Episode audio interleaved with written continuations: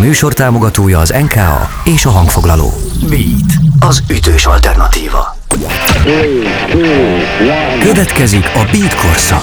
Rock történet hangosan. Sziasztok, ez a Beatkorszak, én Vas Norbert vagyok, és a mai vendégem Salát Gergő, Kína kutató, a Pázmány Péter Katolikus Egyetem kínai tanszékének a tanszékvezetője, a ká ká i vezető kutatója, és a kínai könnyű zenéről fogunk vele beszélgetni, amennyit ebben a több ezer éves történetben hatvan perc alatt érinthetünk. Köszöntelek a stúdióban, szia! Sziasztok, üdvözlöm a hallgatókat! Írt egy remek tanulmányt, amit először egy pázmányos konferencián mondtál el, és aztán ez később a Alarmattan kiadó gondozásában megjelent nyomtatásban is. Alapvetően ez adja a beszélgetésünk apropóját, de mielőtt rátérnénk erre a remek írásra, én személyes emlékeidre lennék kíváncsi, mert azt olvastam az életrajzodban, hogy azután, hogy a Piarista gimnáziumba jártál, még középiskolás korodban a Pekingi ötvenötödik számú középiskolában fejezted be a középiskolát, aztán pedig ugyancsak Pekingben hallgattál jogot. Most ezek azok az évek, ez a, a késői kamaszkor, a fiatal felnőttkor, amikor állítólag a legfogékonyabbak vagyunk a könnyű zenére. Ezért is különösen érdekes az, hogy hogy emlékszel vissza. Ez nagyjából a kilencvenes évek eleje, hogyha nem tévedek. Hogy emlékszel vissza arra a könnyű zenei kulisszára, amit téged ott Pekingben fogadott, körülvett? Igen, én kilencvenkettőben kerültem ki Kínába tizenhét évesen a szüleim révén. És akkor én nekem már volt egy elég markáns zenei ízlésem, alapvetően rocker, metálos voltam, abból is az ilyen keményebb verziókat szerettem, meg hát persze azért itthon a nyolcvanas évek végén így hobbót, meg ilyen alternatív dolgokat, meg Cseh Tamás, meg ilyeneket hallgattam, de alapvetően az identitásom az metálos volt. Na most egy, egy metálosnak kilencvenkettőben Kína, az maga volt a pokol, vagy a sivatag, mert ez a dolog, ez szinte teljesen ismeretlen volt Kínában. Volt már egy-két rock együttes, sőt egy darab magát heavy metalnak tartó, ilyen hosszúhajú, fiatal emberekből álló együttes is volt, akinek összesen egy kazettája megjelent, de hát én nagy tételben fogyasztottam ekkoriban a zenéket, és nem lehetett ott hozzájutni Pekingben új cé dékhez, kazettákhoz, egyebekhez, úgyhogy hát ott nyilván a, a külföldi barátokkal, osztálytársakkal csereberéltünk, így másoltuk egymásnak az otthonról hozott felvételeit, és amikor már nagyon ki voltunk éhezve, hogy évente egyszer leutaztunk Hongkongba, mert a hongkongi lemezboltok azok abszolút világszínvonalak voltak, és ott a legutolsó, nem tudom, a svéd death metal együttesnek a legújabb cé déjét is meg lehetett kapni. Ez egy jó harminchat órás vonatút volt oda, meg aztán vissza is ugyanannyi, de, de megértem, mert nagyon fontos volt, hogy legyenek zenéink. Akkor ez a, a hongkongi üzlet, ez valahogy úgy funkcionáltott, mint a Kádár korszakban a jugoszláv lemezpiac nagyságrendileg. Hát ott tényleg sokkal színesebb volt ezek szerint a, a kínálat. E, igen, azzal a különbséggel, hogy nem a kínaiak mentek Hongkongba lemezekért, mert a kínaiaknak megvolt a saját zenéjük, uh-huh. sőt a, a, a kínaiak azért egy nagyon muzikális nép, tehát ők olyan helyeken is zenét hallgatnak, eh, ahol mi nem, tehát mondjuk vonatokon folyamatosan megy a zene, vagy az áruházakban, úgy nálunk is szokott menni, nálunk sokkal hangosabban megy, meg énekelnek az utcán. Általában nagyon szeretik a zenét, csak hát ezt a nagyon édeskés, számomra nem különösen vonzó, ilyen mandopop, tehát mandarin nyelvű popzenét hallgatták akkoriban, ami ilyen lassú, nyálas számokból áll, így kilencvenkilenc százalékban, és nagyon uniformizált az ízlés, tehát azok a szubkultúrák, amik most már egyébként megvannak, tehát most már vannak punkok, meg hip-hop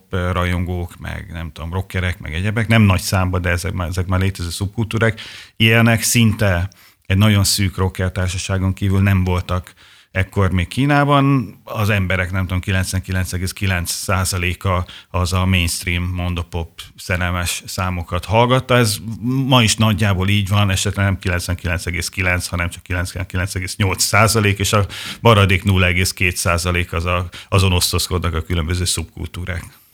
És milyen volt, mert azt mondtad, hogy oké, okay, tehát ilyen műfajok, mint a metal vagy a keményebb rockzenék, amik téged akkoriban érdekeltek, azok akkor nem voltak. De arra nagyon kíváncsiak, hogy milyen volt egyébként mondjuk a hazai és a, a külföldi zenéknek a megoszlása. Azért is kérdezem ezt, mert én arra nagyon jól emlékszem, ugyan pár évvel fiatalabb vagyok nálad, de hogy a kilencvenes évek eleje, amikor te éppen itt hagyod az országot, akkor gyakorlatilag az em té vé nálunk mindent letarol, és ugye ezek azok az évek, ami, amik arról szóltak, hogy ilyen Bravo poszterekkel lettek tele a gyerekszobák, nem tudom én, a trafikok, Guns N' Roses felvarókat árultak. Emlékszem, egyszer a Céllövöldebe előttem egy John Bon Jovis illatosítót, tehát hogy ilyen szintű volt a, a nyugati popzenének az eláru, tehát hogy ahogy elárasztott bennünket. Nagyon kíváncsi, hogy ott már akkor a, a külföldi zenék, akár a popzenék, azok mennyire voltak jelen? Jelen voltak, főleg az ilyen nagy sztárok, tehát a kilencvenes évek elején vagyunk, Michael Jackson ott is az istenségek közé tartozott, meg a, hát olyan, olyan előadók voltak ott rendkívül népszerűek, mint mondjuk Richard Clayderman, a zongor, zongorás, hogyha nem tudom, lehet-e zongoristának nevezni, de tehát akik a, a nyugati zenéből is inkább ezt a, a lassabb, romantikusabb, mondhatni nyálasabb irányzatot képviselik, vagy volt egy Michael Bolton nevű énekes, ha jól emlékszem, aki szintén ilyen lassú szerelmes számokat énekelt. Ezek a nyolcvanas évek óta jelen voltak Kínában, de nem ők uralták a piacot, tehát alapvetően a, a kínai piacot azt a kínai előadók uralták, és most is azok uralják, hát ilyen kuriózumképpen nyilván nyugati sztárok, azok azért ott is sztárok, és szeretik őket. Most már a koreai popzenészek tarolnak le ott mindent úgy, ahogy nálunk a kilencvenes évek elején az em té vé, de akkoriban nem tudom, mondjuk kilencven per tíz vagy kilencvenöt per öt százalék lehetett a kínai, meg a külföldi cé déknek, előadóknak az aránya. Egy kicsit, hogy egy pár évet visszaugrunk, ezt már a tanulmányodból idézem, hogy az nagyon izgalmas volt számomra, amikor azt írod, hogy maga a rock műfaja az Kínában, ahogy utaltál rá, hogy nagyon kis szeletet szorít ki a, mondjuk a könnyűzenei tortából egyébként is, és ráadásul egy ilyen, hát egy több mint két évtizedes késéssel jelenik meg pusztán. Tehát, hogy valamikor a nyolcvanas években írod, jelenik meg a rock műfaja a Kínában, és erről a, a pillanatról így tudsz-e valamit, vagy hogy ez szerintem nagyon izgalmas lehetett, hogy akkor így csőstül megjelent, nem tudom, Beatles diszkográfiától az aktuális Talking Heads lemezig rázuhant a kínai piacra, szóval ez, ez hogy történhetett? Egy nagyon picit visszamennék, nem akarok történelmi órát tartani, de a sztori szempontjából fontos, hogy mondjuk negyvenkilenc, tehát a Kínai Népköztársaság megalakulása, és hetvennyolc a Teng Xiaoping féle, hát ilyen reformer gárdának a hatalomra jutása között Kína nagyon el volt izolálva zeneileg is. Tehát egész egyszerűen külföldi zenék nem juthattak be. Könnyű zene egyáltalán nem is létezett, ez a fogalom, hogy könnyű zene. Forradalmi indulók voltak, klasszikus zenék voltak bizonyos periódusokban, amikor engedélyezték őket, aztán egy idő után már ezeket sem, tehát még a, a nem tudom, orosz klasszikusokat sem játszhatták. A, a, a hatvanas, hetvenes években a kulturális forradalom ideje alatt gyakorlatilag nyolc forradalmi operát és azoknak a betét dalait, meg néhány ilyen indulót játszottak éjjel-nappal, és minden más, de, tehát még a korábbi kommunista indulók is, amik nem voltak rajta a listán, még azok is indexen voltak, semmiféle más, tehát akkor már nyugati klasszikus zene, de még kínai klasszikus zene vagy népzene sem volt semmilyen módon forgalomba. Ez a nyolc opera meg a különböző indulók, azok viszont éjjel-nappal az ilyen recsegő hangszórókból szóltak mindenhol, tehát ott nem nagyon volt csönd ott a kulturális forradalom alatt Kínában.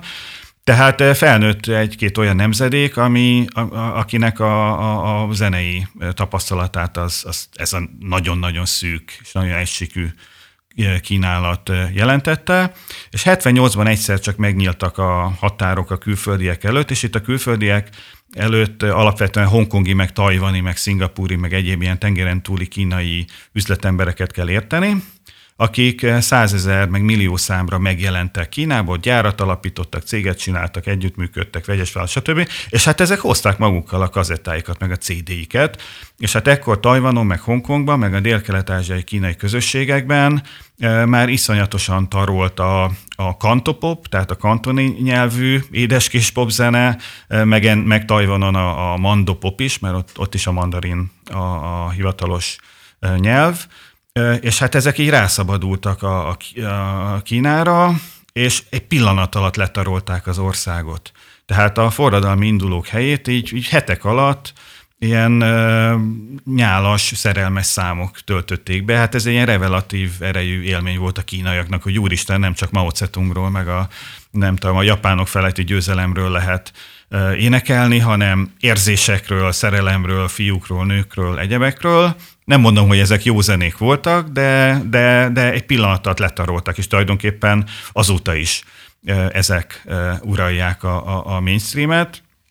És a rockzene egy picit később, tehát néhány évvel ezután a letarolás után már egy újabb uh, hullámban uh, jött el. Itt a rockzene alatt nem nagyon kemény rockot kell uh, elképzelni, hanem gyakorlatilag bármi, amiben dobbasszus gitár van, az, az már rockzenének számít Kínában, tehát a Beatles, meg egyebek. Ezek hát egyrészt ilyen külföldi vendégdiákok révén, akik nyilván szintén hozták a kazettáikat, illetve hát a nagyobb kínai városokban kialakult külföldi ilyen kommuna, a, nem tudom, diplomatákból, üzletemberekből, egyebekből, akik a ilyen külföldiek számára fenntartott hotelek bárjaiba igényelték azt, hogy őket így foglalkoztassák, vagy szórakoztassák, de inkább Fülöp-szigetekről importált ilyen zenészek, ilyen bár zenészek játszottak, nem tudom, Simon and Garfunkelt, meg nem tudom, meg esetleg néhány á cé dé cé is becsúszhatott, és ezekből egy, egy nagyon szűk pekingi közeg, tehát itt néhány száz emberről van szó, meríthetett, hogy ott a pekingi egyetemeken a, a, a külföldi hallgatóktól szereztek néhány kazettát, és ők már az a nemzedék voltak, akik, akik már a A, a hetvenes évek végén mindent letaroló ilyen e, nyálkás poppal szembe határozták meg magukat, és ők csinálták meg a kínai rockot. Egész konkrétan itt egy előadó volt, akinek a,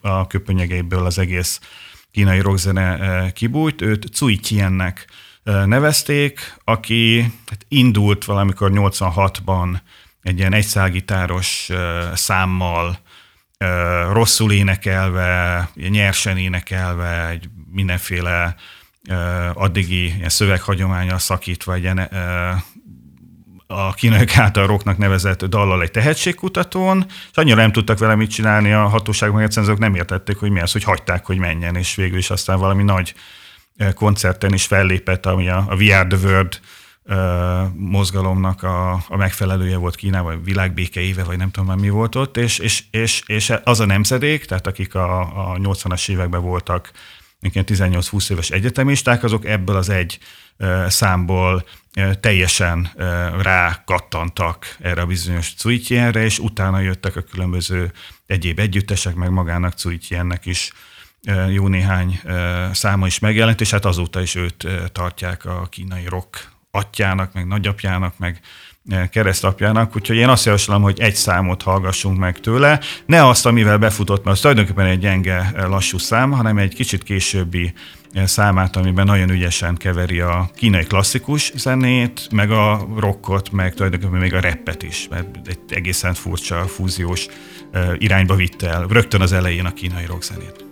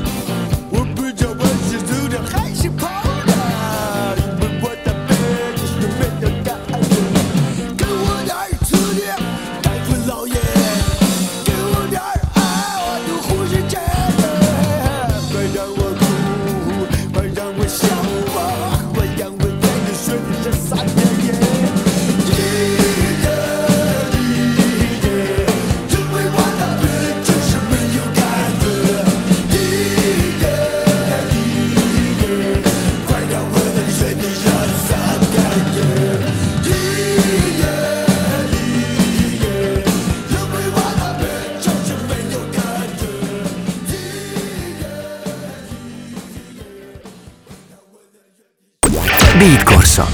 Beat. Beat. Az ütős alternatíva.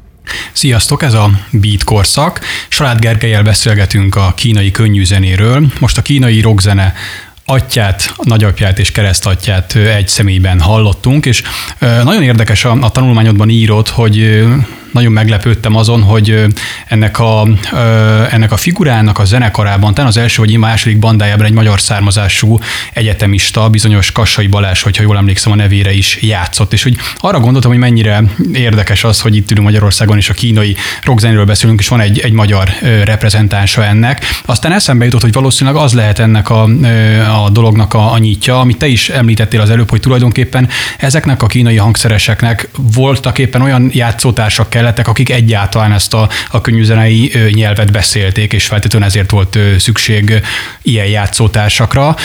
De tudsz-e valamit erről a, a Kassai Balázsról ezen túl, hogy ő, ő részt vett ebben a zenekarban? Nagyon izgalmas lehet. Nem hogy... tudom, az az igazság, hogy többször gondoltam rá, hogy megkeresem, tudom, hogy dolgozik valahol, nem, nem is tudom, hogy, hogy hova került, azt hiszem, hogy nem Magyarországon van, de nem, nem, nem mernék rá megesküdni, aztán mindig elfeledkeztem róla. Nem, nem szolgált hosszú ideig ebben az együttesben. Ez egyébként most is jellemző, hogy a külföldiek, akik Kínában élnek, hozzák a hangszereiket, meg a hangszeres tudásukat, meg a, a legújabb információkat a legújabb trendekről, és ők keverednek kínai zenészekkel. Tehát ez nem egy egyedi ö, dolog. A nyolcvanas években hát itt még, még, még olyan tényezők is szerepet játszhattak, hogy egyáltalán volt hangszerük. Tehát én amikor ugye kilencvenes években Kínában éltem, ott nem volt olyan gitárbolt, én gitározok, de nem volt egy, nem tudom, olyan, mint nálunk, a, akármilyen gitár volt, és nem akarok nevet mondani, hogy bemegyek, és akkor választok a, nem tudom, tíz Gibson, meg a tíz Fender közül, hanem hát ilyen, ilyen, ilyen, ilyen házilag barkácsolt, vagy fű alatt innen-onnan beszerzett, hogy valami itt volt, valami külföldi hallgató, aki hozta a, a gitárját, aztán nem akarta hazacipelni, mert nem tudom, nem fért be a bőröngyébe, és akkor itt hagyta, és akkor valahogy, tehát ilyen módon jutottak be egyáltalán hangszerek az országba, úgyhogy hogy ez a, a, a nyolcvanas, kilencvenes évek fordulója, ami hát így a, a kínai rock első hullámának tekinthető, az abszolút ilyen, ilyen do-it-yourself módon készült, tehát ott maguk hegeszkedték az erősítőket, meg a kábeleket, meg egyebeket a zenészek, sokszor együtt is éltek. Ez, ez egy kifejezetten Pekingre koncentrálódó társaság volt. Itt néhány száz ember gyakorlatilag pekingi egyetemi negyedekben így összeköltözött ilyen lebontásra ítélt házakra, vagy albérletekre, ott ittak, igazából drogoztak is, most már ezt így bevallják, megosztoztak a hangszereken, meg a nőkön, meg a egyebeken, ott a különböző együttesek között folyamatosan ment a tagcserebere, úgyhogy ez egy nagyon-nagyon Egy, ez egy olyan, olyan kommuna volt, meg egy olyan életmód volt, meg olyan időszak volt, amit egyébként nagyon furcsa a kínai kontextusban elképzelni. Aztán ennek vége is lett gyorsan, de ezt tartják a, a kínai rocknak az aranykorának. Ez még abszolút a, a, a rocknak a, a, az ilyen biznisztől mentes értékeiről szól, tehát ez a szabadság, meg önmegvalósítás, meg mondjunk oda keményen a társadalomnak, meg a rendszernek, meg lázadjunk, meg egyebek. Aztán en, en, ennek vége lett, és elment az is egy ilyen kommerszebb irányba, de, de ez egy ilyen nagyon érdekes korszak volt, és nagyon érdekes zenék is születtek ekkoriban. Kicsit igyekeztem ezekbe a zenékbe belehallgatni én is azokra, akikre hivatkozol. Ugye itt nagyon izgalmas, hogy alapvetően van egy kínai neve a zenekaroknak, és van egy angol nevük is, és én az angol nevüket fogom most tudni felidézni. Az egyik az a, az a Tang dinaszti, a Tang dinasztia, gondolom, hogy ez a, a zenekar neve, és van egy Black Panther nevű banda is ebből az időszakból, és tök érdekes volt számomra az, hogy a YouTube-on meg a Spotify-on néztem utána ezeknek a, a bandáknak, és én alig pár százezres lejátszásokat találtam a, a nevük mögött, és arra gondoltam először, hogy nyilván benne van az is, hogy a kínai közönség alapvetően nem ezeken a platformokon hallgatja a zenéket, de mégis megdöbbentően kevés egy ilyen platformon a, ezektől a, a zenekaroktól egy ilyen tényleg csak pár százezes lejátszás, hogy, hogy mi lehet szerinted ennek az oka? Ezek tényleg csak annyira befelé szóltak ezek a dalok, a, a Kínában voltak és mai napig is népszerűek, mert akárhogyan is, de hogyha egy, tényleg egy ekkora piacot nézünk, akkor, akkor így is ilyen milliósra becsülötte is a, a rajongók számát. Hogy hogy, hogy, hogy ennyi, ilyen kevesen hallgatják a, a világon, Kínán kívül ezeket a dalokat? Kínában sem hallgatják nagyon sokan. Nyilván a YouTube-ot nem nagyon lehet nézni Kínában, meg a, a, a különböző nyugaton elérhető megosztók. Ezeknek Kínában azért mind megvannak a saját párjaik, tehát nem YouTube-ot néznek, hanem YouTube-t, és nagyjából pont ugyanaz a dolog, csak, csak más a tartalom, és Kínán belül elérhető. De, de, de azt valóban jól látod, hogy ezek a zenék, és egyébként a mai napig is a rockzene, az abszolút egy szubkultúra. Tehát azt már említettem, hogy alapvetően a kínai könnyűzenei élet az elég egy ilyen monokultúra, hogy ez az államilag is hol támogatott, de legalábbis eltűrt vagy elviselt, teljesen politikamentes, teljesen társadalomkritikamentes, romantikus popzene, most már egy kicsit ilyen, nem tudom, ilyen er end bí elemekkel, meg hip-hop elemekkel is megtűzdelve. Ez az, ami a, egyáltalán a zenehallgatók kilencvenkilenc százaléka számára a zene, és ilyen pár ezreléke osztozik a, a zenehallgatóknak az összes szubkultúrán. Tehát van Kínában egész jó hip-hop élet, meg vannak egész jó metal együttesek, meg van, nem tudom, black metal, meg disznóülő metal, meg uh, mathcore, meg mindenféle együttes, meg, meg punkok, meg skinheadek, meg minden van uh, Kínában, de ezek tulajdonképpen ezek ilyen pár száz fős közönségnek szoktak játszani. Azt tudom, egy, egy adatot mondjak, hogy van, a, van egy uh, hát ilyen heavy metal vagy rockzene magazin, ez a olyan, mint nálunk a Metal Hammer, uh-huh. Ez, ha jól tudom, ötvenezer példányban aha. kell el, ami nyilván nekünk, kevés, nekünk is sok, de, de Kínában ez minimális. Tehát ez egy, ez egy, egy szubkultúra, egy fa, fanzinnak számít tulajdonképpen.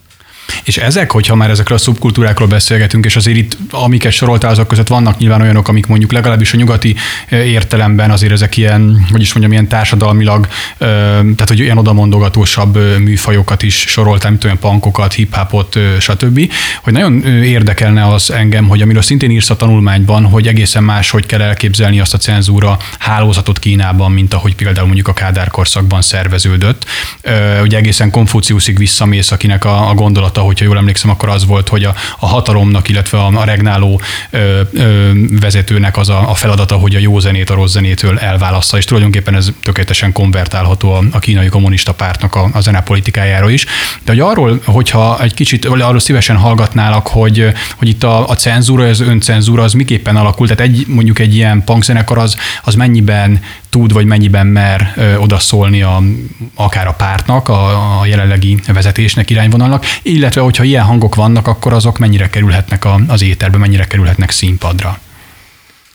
Az egész kínai rendszer az ilyen folyamatos fluktuációban van minden területen, tehát időben is és helyben is nagyon változnak a dolgok a zene, illetve a cenzúra területén is. Tehát ma is megeshet, hogy egy együttes, akinek az egyik városban az égvilágon semmi problémája nincsen, és ott koncertezhet, és árulhatják a lemezeit, meg egyebek. A másik városban, amint beteszi a lábát, rögtön letartóztatják őket, és akkor három napig ott teáztatják őket a rendőrségen a, a, az, az ügynökök. Meg ez időben is változhat, tehát az is lehet, hogy egy banda nyugodtan tevékenykedett évekig valahol, és egyszer csak nem tudom, lecserélik a párttitkát, vagy a kulturális életért felelős hivatalnokot, és akkor már nem csinálhatják, és akkor egyszer csak jön a fekete autó, vagy jönnek az egyenruhások, és meghívják egy csészeteára együttes tagjait, ezt így mondják finoman a kínaiak, hogy elviszik teázni őket, tehát a, a dolog az kiszámíthatatlan. Vannak ilyen országos trendek, hogy vannak ilyen liberálisabb korszakok, vagy lazább korszakok, meg keményebb korszakok. Per pillanat egyébként éppen egy keményebb korszakot élünk, de a jellemző az az, hogy amíg radar alatt tevékenykednek, tehát amíg tényleg ilyen szűkkörű klubba húsz hasonszőrű kollégának szidják a rendszert a punkok, és annyira kicsi az egész, hogy nem veszi a fáradtságot ott a helyi hatóság, hogy egyáltalán leküldjön egy embert, hogy megnézze, mi, mi van itt, addig mehet a dolog. De hogyha esetleg kinövik magukat, vagy nagyobb klubokban lépnek fel, akkor, akkor bizony megüthetik a, a bokájukat. Itt általában nem is az együtteseken, hanem a helyeken keresztül fogják meg a, a, a, a dolgot a hatóságok, mert nem, nem feltétlenül az együttest büntetik meg, hanem a helyre kiszabnak valami bírságot, még csak nem is feltétlenül a, a, arra hivatkozza, hogy ennek meg ennek a számnak nem kellett volna elhangoznia, hanem nem tudom, nincs a előírásoknak megfelelő távolságban a férfi vécében a, a piszoár, a, a, a mosdótól, bár, bármikor lehet ugye ilyet találni. És hát ezért maguk a helyek, akik ugye koncert lehetőséget biztosítanak, azok is azért figyelnek arra, hogy egy bizonyos méretnél nagyobb helyek legalábbis, hogy ne hangozhasson el olyan náluk a színpadról, ami, a, aminek nem kéne. A lemezkiadás az igazából Kínában is meghalt, tehát ugye az internet azt is, ott is, azt is megölte, és az interneten lényegében bármi ö, terjedhet, nem tudják azért száz százalékig szűrni, de ott is az van, hogy tehát amíg egy, nem tudom, valami felvételnek van néhány száz vagy néhány ezer letöltés, eddig senki nem érdekel, hogyha van neki ötszáz millió, akkor ott azért lesz olyan. Kicsit hasonló ez a, a helyzet a fellépőhelyekkel, amit, amit mondtál, mint mondjuk a nyolcvanas évek Budapestjén, ahol ugye nagyon hasonlóan nézett ki szerintem ez a történet ahhoz képest, hogy itt volt egy vagányabb műfázvezető, aki azt mondta, hogy mit tudom én, Kassai, Klub, Ikarusz, lehetne akár ami kapásból eszembe jut, hogy mondjuk így a, nem tudom én, az el, várhatóan elfogyó sör és zsíros kenyér arányában egy kicsit megkockáztatta azt, hogy a, egy nagyon kicsi kapitalizmust csempészett a létező szocializmusba, és akkor megkockáztatta azt, hogy nem tudom, felléptessen egy pont egy punkzenekart, hogy akkor ez, ez ilyen elég, elég hasonlóan működhet jelenleg is. Igen, azzal a különbséggel, hogy ezek a helyek azért nem ilyen Ikarusz klub, meg Kassai klub Kínában, hanem ezek profit érdekelt kocsmák, bárok, tehát ezek ilyen trendy rockkocsmák, egyebek, tehát azért nem, nem úgy kell elképzelni a mostani Kínát, mint a nyolcvanas évekbeli Budapestet, ahol a nem tudom, ef en ká-ba cé pé gé, nem tudom, állítólag csirkét darál, vagy nem, nem darál, nem tudjuk, illetve tudjuk. Tehát ezek azért ilyen, ilyen trendi helyek, de valóban, és nem kultúrházigazgatók döntenek, hanem a helynek a tulaja dönt arról, uh-huh. hogy a, a sör mennyiség az, uh-huh. az pótolja azért a kockázatért, amit egy adott bandának a fellépése jelent. Uh-huh. És uh, mi a, mert az még volt, ami nekem nagyon izgalmas volt az írásodban, hogy, hogy annyiban más a, mondjuk a jelenlegi kínai helyzet, vagy akár a egy vagy két évtizeddel korábbi is, mondjuk a Kádár-korszak Magyarországánál, hogy azért ennek a, a mármint a kínai kommunista pártnak van egy nagyon erős társadalmi támogatottsága, és uh, nyilván a prosperáló gazdaság miatt erre lehet építeni, és hogy nagyon izgalmas volt nekem az, amikor azt írott, hogy voltak éppen a, az, a kínai hazafiak azok, akik a leginkább figyelnek erre. Tehát tulajdonképpen, mintha ők azok, akik elvégeznék a cenzúrát a, a párt helyett, mert hogy, hogy nekik bosszantó az, hogyha adott esetben a, a rendszert valaki támadja. Igen, a nyugati sajtóban, meg hát a nyugati közvéleményben is nagyon félreértjük Kínát, mert ugye főleg nekünk itt például Kelet-Európában ugye megvannak a saját tapasztalataink, és hát tudjuk, hogy nyolcvanhatban hogy nézett ki a Kádár rendszer, vagy a Szovjetunió, ugye érezzük azt, hogy, érezzük azt, hogy mi igazából ezzel a, a kommunista rendszerrel vesztettünk, tehát kimaradtunk valamiből, amiből a vasfüggöny nyugati oldalán senki nem maradt ki.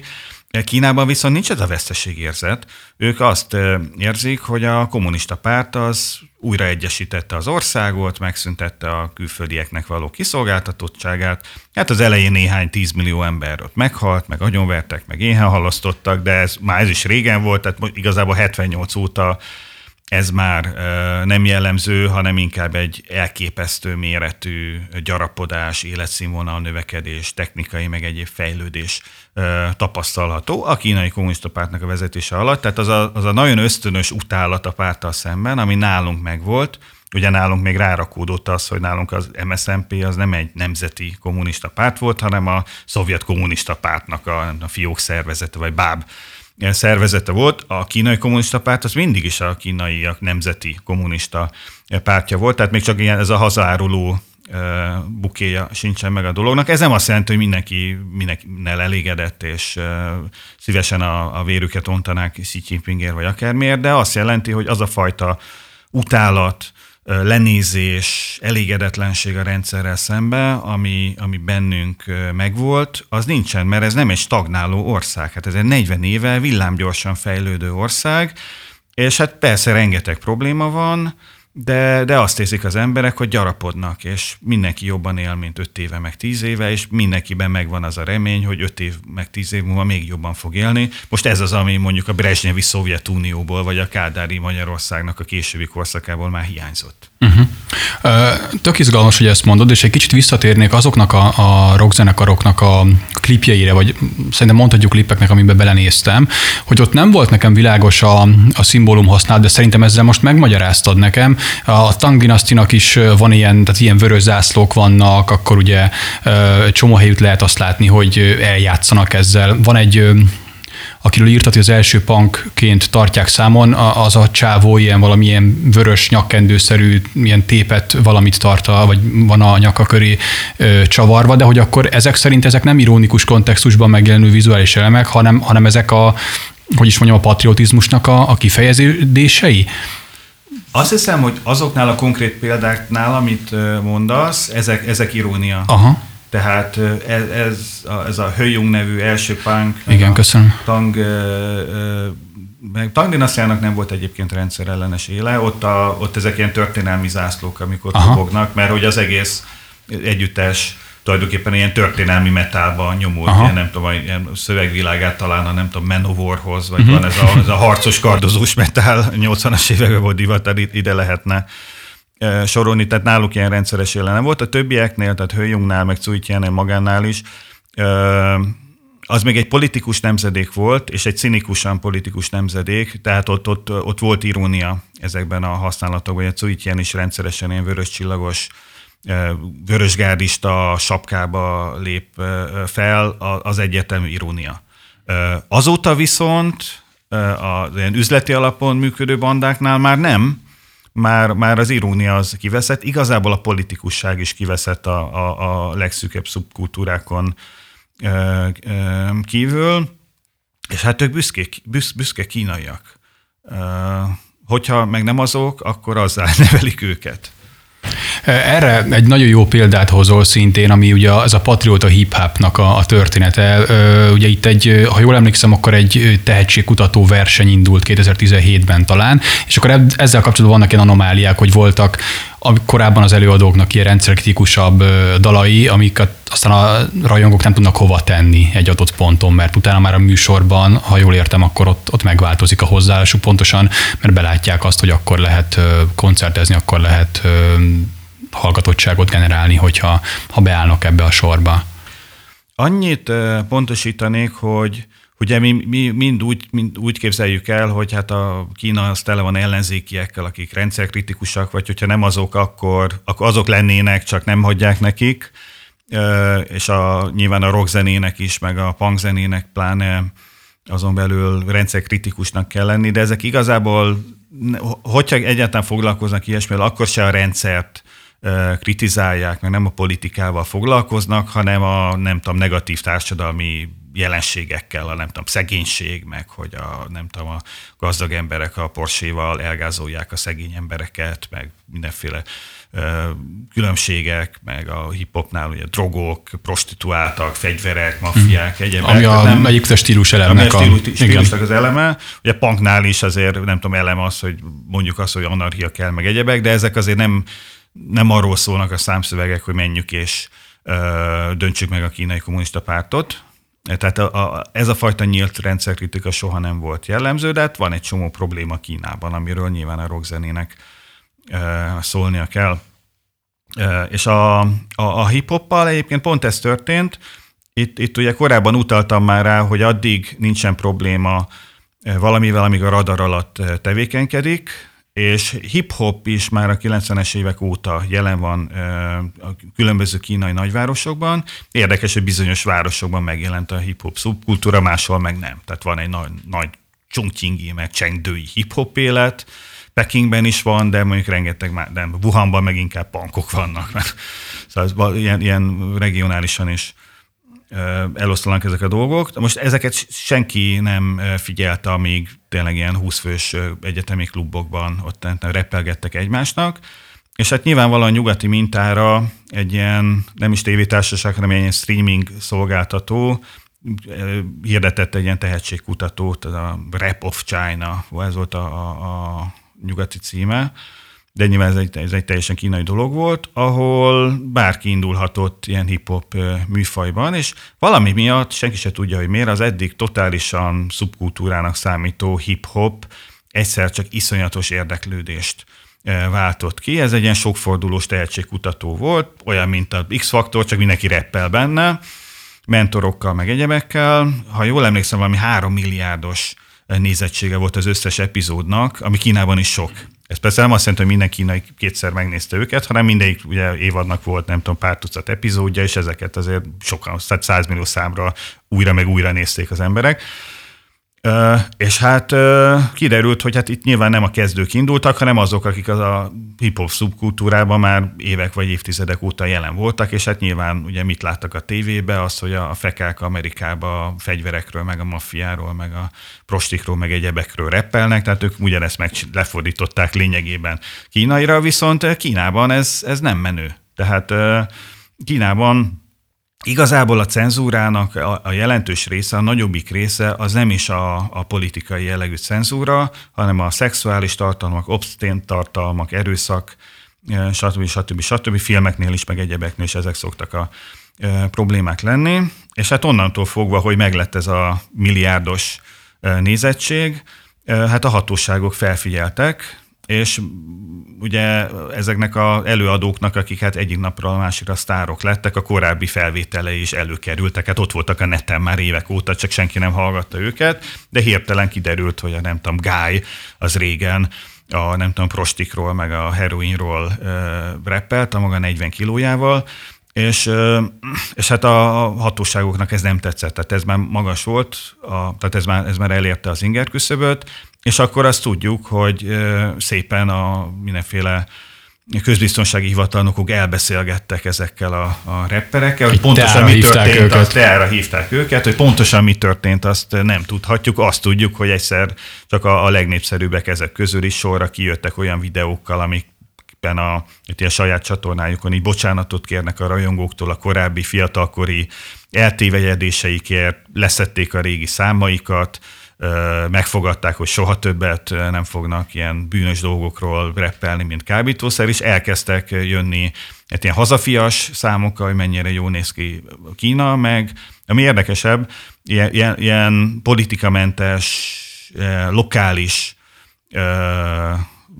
számokkal, tehát a nem tudom, szecsuáni rapperek elkezdtek a szecsuáni csípős paprikáról rappelni, meg a nem tudom, a itt volt az ilyen levesről, meg egyébekről, ami ugye egy része a helyi identitásnak is, meg a nemzeti identitásnak is, és ennek örülnek a, a cenzorok is. És aki meg erre nem volt hajlandó, az is szépen így, így eltűnt. Úgyhogy most az elmúlt években, ami számok megjelennek, azok, azok már nem A, a női idomokról szólnak, hanem a szecsuáni piros paprikáról, meg a nem tudom milyen tésztalevesről. Az nagyon izgalmas még szerintem, hogy ugye itt beszélünk a, a tematikai elemekről, meg a, meg a vizuális elemek, amiket most tényleg csak így randomra belenézegettem ezekbe a, a klippekbe, de hogy ezek nagyon-nagyon sok szempontból ilyen másolónak tekinthetőként szerintem. Tehát ugye mondtad, ez a metalcore zenekar is egy az egyben ugyanazokat a vizuális elemeket ugyanúgy öltözködnek fel, mint a, a nyugati mintáik, ugyanúgy a metálosokra is ez, ez jellemző, meg akkor ezek szerint így tematikailag a, a hip-hop is innen merít.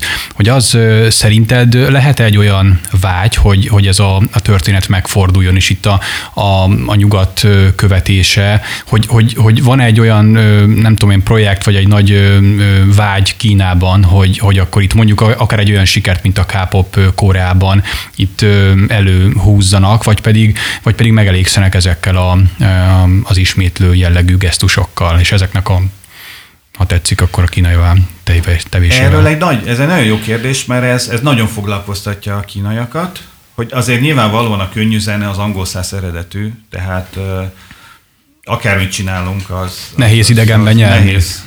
Tehát uh, igen, meg, meg, meg hogyha én rockzenét játszok, akkor úgyse tudom magamról lemosni, hogy, az, hogy, hogy, hogy, hogy itt valami nyugati dolgot követtek, és nem az ősi magyar hagyományokból származik a dob, meg a basszus, meg a nem tudom mi. Tehát, tehát itt azért egy nyugati műfajról van szó, és igazából két, két utat követnek az együttesek.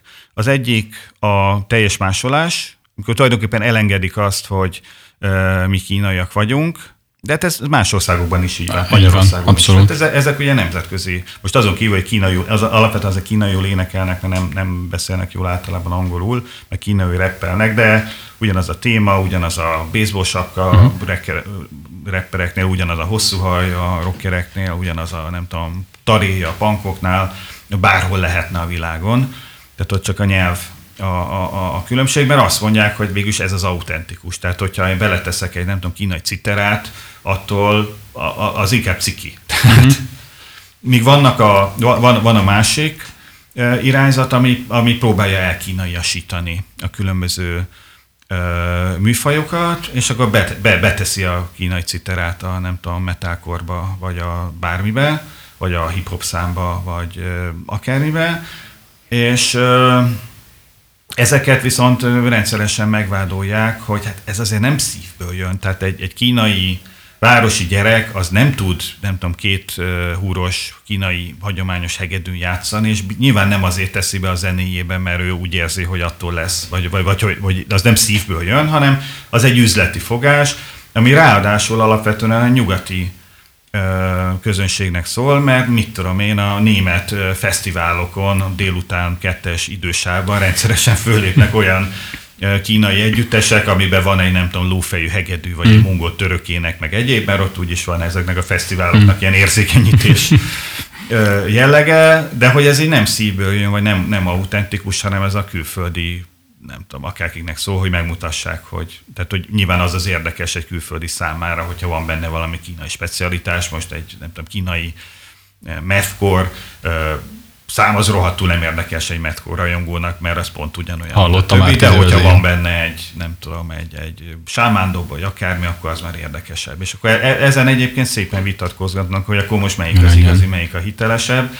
Én azt gondolom, hogy vannak olyan együttesek Kínában, akik nagyon jól csinálják a, a keverését, tehát a, a, akiknél azt érzi az ember, hogy, hogy ott van, van mélysége a kínai meg a nyugati elemek keverésének, meg van egy csomó, ahol ez ilyen, ilyen látványelem, vagy ilyen tényleg ilyen külföldiek számára ilyen kis, kis érdekesség. És ugye egy kicsit most két lépéssel hátrébb lépünk a könnyű zenétől, és arra gondolunk, hogy ugye, amit ugye több helyről olvashatunk, és talán nem is annyira ördögtől való gondolat, hogy egy, egy új ilyen hidegháborús jellegű helyzet előtt állunk, vagy talán már egy kicsit így bele is mosódtunk ebbe a helyzetbe, ahol ugye az egyik fél az Egyesült Államok, vagy a nyugati világ, a másik pedig Kína. És hogyha az előző hidegháborúra gondolunk, akkor ugye ezt az ilyen soft powernek nevezhető dolgot azért ezt alapvetően valójában nyugat nyerte, pontosan egyébként köszönhetően az ilyen könnyű zenei formáknak, de mondjuk tudom, izgalmas irodalmat csináltak, stb. stb. Hogy, hogy lehet-e szerinted ez egy, egy tétje mondjuk a, a következő éveknek, hogy akkor erre egy kicsit ráerősíteni, hogy, hogy azért ebben felhozzák magukat a, a kínaiak, vagy pedig, vagy pedig más egyéb területek azok, amik, ahol, ahol igazából így a soft powerben teret kívánnak nyerni, vagy, vagy, vagy megjeleníteni a saját hőseiket, ha tetszik. Hát nekem úgy tűnik, hogy, hogy a, a soft power területén ezt a harcot elvesztették a kínaiak. Aha, tehát ezt nem lehet. Még, még, még annyira erős az amerikai, vagy angolszász, vagy nyugati dominancia, főleg az ilyen popzene, meg filmek, meg egyébek területén, hogy itt nagyon nehéz felvenni a versenyt. Mondjuk a koreaiaknak tulajdonképpen sikerül, azért, de, de, de az valami egészen speciális jelenség a, a K-pop, meg annak ugye minden országban van egy ilyen szintén egy szubkulturális jellegű, de összességében azért ilyen sok tíz vagy százmilliós tábora. Hát a kínaiaknak nagyon piszkálja a csőrét, hogy a koreaiaknak miért sikerült, és nekik miért nem. De, de hát egyelőre nem találták ki a, a, a csodaszert. Ennek vannak uh, nyilván nyelvi okai, bár ott azok tulajdonképpen a koreaiaknál is lennének, de ott valahogy a koreaiak ezt legyőzték. De szerintem strukturális politikai okai is vannak. Egyszerűen a kínai kulturális káderek, akiknek így dönteniük kéne, hogy és akkor most erre a fesztiválra, vagy biennáléra, vagy nem tudom kire, kit utaztatunk ki, kiből próbálunk világsztárt faragni, akár a könnyű zenébe, akár a nem tudom, kortársépítészetbe, akár a bármibe, azok azért egy előző generációhoz tartoznak, akik semmit nem tudnak. Egyszerűen nem értik ezt a könnyű zene dolgot, nem értik a A, a külföldi fiataloknak a működését, és hát most is, hogyha elmegyünk egy, nem tudom, Konfuciusz intézetnek a gála műsorára, akkor ott nem kínai dí dzsék, ott nem tudom, scratchelnek, meg nem kínai rockerek, nem tudom, zúzzák szét a, a, a, a színpadot, hanem hát ilyen zenés, táncos, selyemruhába öltözött lányoknak a gála műsorát láthatjuk, ami érdekes, de igazából egy ötven évvel ezelőtti ízlést tükröz, és, és egy mondjuk egy ma, mai nem, nyugati tizennyolc évesnek a, az nem fog beleszeretni a, a kínai zenés, táncos, nem tudom, gála műsorokba. És egyébként befele mi a helyzet? Mert az viszont hasonlóan izgalmas ehhez, hogy mondjuk Kínában egy kínai tizennyolc éves, hogy áll mondjuk, nem tudom én, Ariana Grande vagy Billie Eilish versus a, ezeknek az előadóknak a, a hazai megfelelőjével, mert az még mondjuk, hogyha ha kifele nem is tudják megnyerni ezt a harcot, ahogy mondtad, de az talán egy, egy fontos cél lehet, hogy mondjuk befele legalább tudjanak akkor a héroszokat felépíteni, mint a, a rivális nyugati előadók. Ebben sokkal sikeresebbek, tehát ezeknek a, a nyugati sztároknak nincsen akkora kultuszuk Kínában, mint nálunk. Itt is vannak nyelvi okok is, meg hát ilyen hozzáférhetőségi okok is. Hát persze hozzá lehet jutni Billie Eilishhez, bármihez hozzá lehet jutni az internet segítségével, hozzá is jutnak, de azért egy jóképű tajvani fiatalembernek a, egyébként pont ugyanolyan száma, mint ami éppen nem tudom, Amerikában menő, az azért vonzóbb egy kínai kislány számára. Ez egyébként egy érdekesség, mellékszál, hogy Kínában sem igazából a népi kínai előadók a legnépszerűbbek, hanem a tajvaniak, meg néhány hongkongi, meg, meg ugye mostanában a, a koreaiak, tehát ezek lesznek az idolok igazából. Persze vannak, vannak helyi sztárok is, de ezek valamiféle hidat képeznek a, a, a nyugati, meg a kínai közönség, vagy a nyugati irányzatok, meg a kínai közönség között. Tehát a legnagyobb sztárok, fiúbandák, lánybandák, egyebek, azok, azok Kínában tajvaniak, és igazából a kínai konkurencia az nem is az amerikaiakat próbálja kopírozni, hanem a tajvani, meg a hongkongi, meg az egyéb sztárokat. Az időnk az lassan lejárt. Egy kicsit köszönöm szépen Salát Gergelynek, hogy bele kóstolhattunk a kínai könnyűzene szövevényes történetébe. Arra talán még van időnk, hogy egy dalt búcsúzóul lejátszunk, esetleg ezen gondolkozz el, hogy mi legyen, amivel elbúcsúzunk a hallgatóktól. Mm-hmm.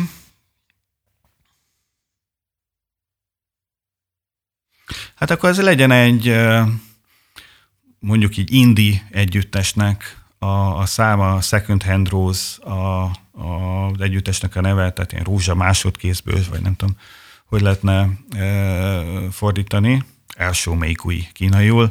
E, ők egy olyan együttes, ami tulajdonképpen az ilyen nyugati típusú alternatív indie zenét egész ügyesen e, kombinálja minimális kínai elemekkel, tehát nem megy át ilyen világzene jellegbe, de például abban a számban, amit most hallgatunk, pont vannak olyan kínai trombiták, ilyen hagyományos népi trombiták, amiket alapvetően ilyen esküvőkön, meg temetéseken szoktak alkalmazni a szellemeknek a távoltartására. Itt egész jól beépül ebbe a, a számba ez a, a trombita, akkor ezzel a, a, a számmal talán búcsúzhatunk. Köszönöm szépen, hogy itt voltál.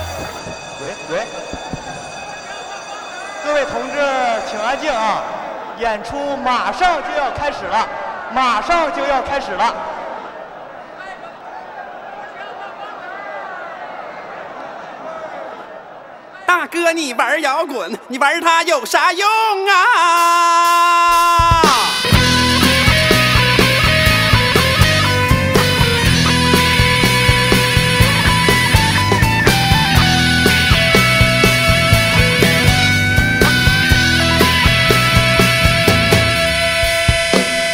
我必须学会新的卖弄啊，这样你才能继续的喜欢啊。